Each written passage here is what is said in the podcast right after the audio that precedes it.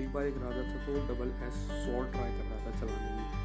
तो गलती से उसका एक अंगूठा कट जाता है। अब अब जब उसका अंगूठा कट जाता है तो वो अपनी मंत्री से पूछता है कि, यार, मैं क्या करूँ? मेरा तो अंगूठा कट गया पूरी सभा के सामने। तो मंत्री हँसते हुए कहते हैं कि, ना, जो भी होता है, अच्छे के लिए होता है। अब राजा को ये बात सुन के गुस्सा आ जाता है और वो कहता है कि, ना, ये मंत्री पागल है, इसे डालो काल कोठरी के अंदर। वो मंत्री को काल कोठरी में डलवा देता है। अब एक दो हफ़्ते बाद राजा शिकार करने के लिए जाता है जंगल में। तो वहाँ पर आदिवासी मिल जाता है। अब आदिवासी राजा और राजा साथ जो भी सिपाही आते हैं, जितने मंत्री आए रहते हैं, राजा को शिकार करते हुए देखने के लिए उन सबको पकड़ लेते हैं। तो उन सबको पकड़ के उनकी बलि चढ़ाने लगते हैं। तो जब वो देखते हैं ना कि राजा का अंगूठा कटा हुआ है तो वो कहते हैं कि राजा तो खंडित है, राजा को भेज दो यहाँ से।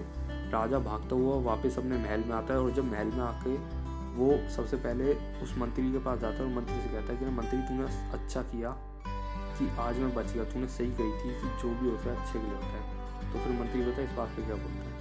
मंत्री कहता है, अरे अच्छा किया महाराज जी, आपने जो मेरे को काल कोठरी अंदर डलवा दिया। क्योंकि अगर मैं काल कोठरी में होता तो आपके साथ जाता और आपके साथ जाते हुए तक मेरी भी बलि चढ़ जाती।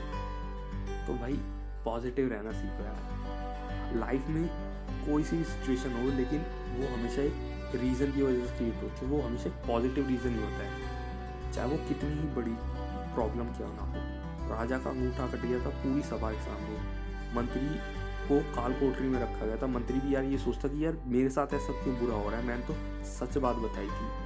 मंत्री सोचता है था लेकिन मंत्री को पता थी कि हाँ जो भी होता है वो अच्छे के लिए होता है। इसलिए मंत्री बच गया। So be positive and spread positiveness